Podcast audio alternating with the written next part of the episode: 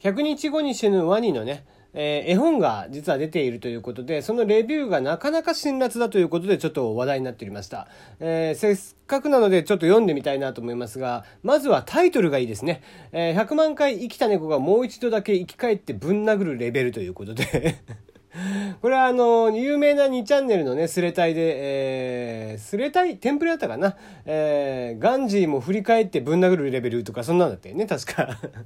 えー、そんな話から多分持ってこられてるんだと思いますが、えー、内容がですね、絵本にはルールがあると個人的には思っていると。それは一冊でちゃんと完結をすること。絵本というものは子供に読み聞かせることが多いものだと思っているので、数ページの中に内容を詰め込んで起承転結を完成させるものだと思っている。子供たちが読む本だからこそページ数が少ないからこそ絵本を作る人は内容を練って練って練り込んでそれでもダメ出しを食らいその結果完成するからこそ絵本というものは素晴らしいものだとそう思っているということで、まあ、これはもう素晴らしくその通りだなと思いますね。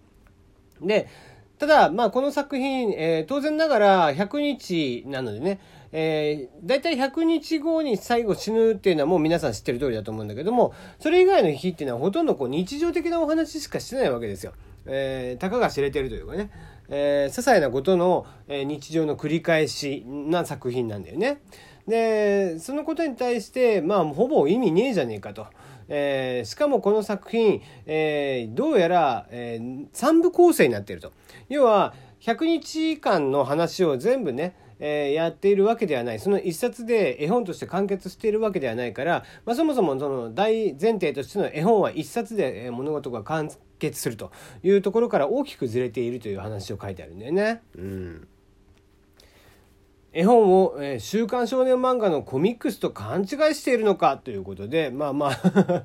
本当的を射てることをおっしゃってますね。えー、ちょっと続き見ましょうかね。えー、そもそも99日間特に何もない日常4コマで100日目に作者の都合でワニが交通事故で殺されると。この仕様からして99日間のうち12日分と100日だけでことが足りるはず。まあストーリーがね、ちゃんと進むのが12日分ってことなのかな。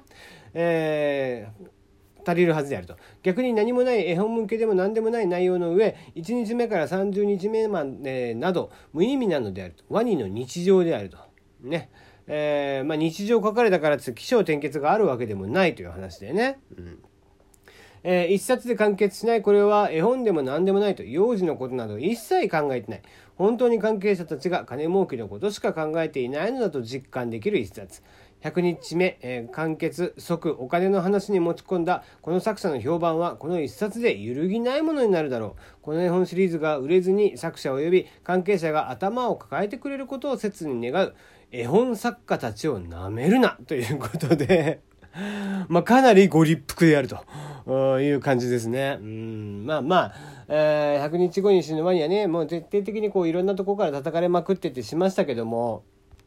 まあ僕もね、実際トークの中で話をしましたけども、まあいろいろなことがちょっとね、いろんな思惑があって、思惑があってさ、えー、大人たちのいろんな都合によってみたいなとこはあったと思うんだけど、まあ作者さんもね、えー、それに乗っかってっていうふうにしたんだけど、まあとにかくやっぱり日付をね、えー、いきなりもう立て続けに書籍やらなんか、えー、いろんな映像化やらね、えー、ことが、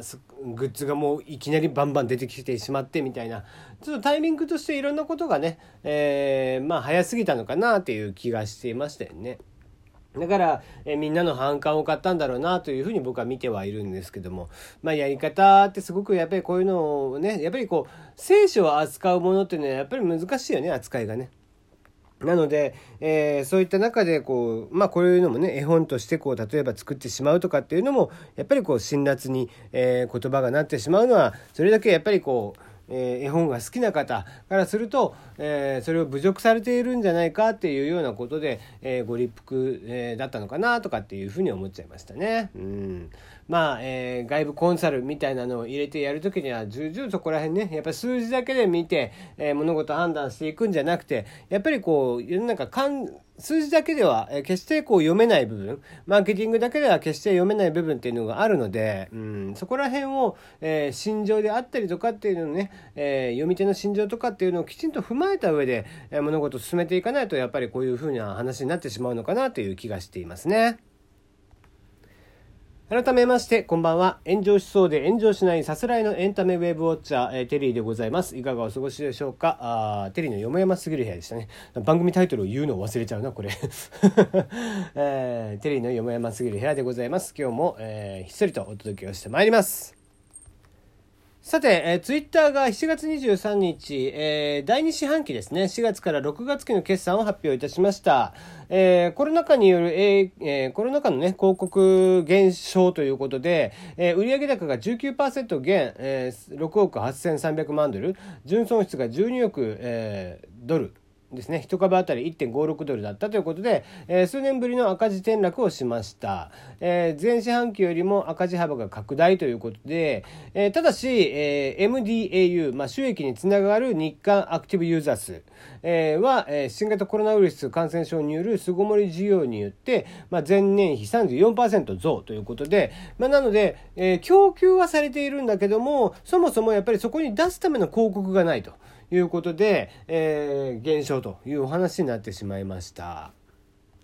まあ、この新型コロナウイルスの影響っていうのはさ、えー、僕もこの、トークの中でも前々も言っておりますが、えー、基本的にはどの業界に対してもやっぱり影響を及ぼすものだと思っていますと。で直近であれば日銭のね部分、えー、飲食店であったりこういった観光のね、えー、ところであったり業界とかっていうのが非常に大ダメージを食らっていて、まあ、割とネット界とかっていうネットのね、えー、業界とかっていうのはあんまりね、えー、影響がしないんじゃないかみたいに思われているんですけども、えー、各やっぱりメディアポータル、えー、ポータルメディアとかね、えー、例えばヤフーさんとかなんかでもそうだと思うんだけども広告がやっぱり下がってるんですよ広告費としてね。えー、結局広告を打つための予算をこう止めているという状況になってくるのでそういった場合にはやっぱりそういうこういうメディア関係 SNS とかでも、えー、伸びているんじゃないかと思われているところでも、えー、やっぱり影響をしてくるというお話になってきますね。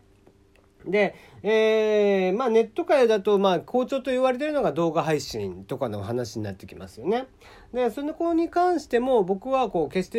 えー、悪影響がないということではなくて、今今は、えー、ツイッターと同じで、えー、巣ごもり授業があるので、えー、アクティブユーザー数であったり課金してくれるユーザー数っていうのは伸びるとは思うんですけども、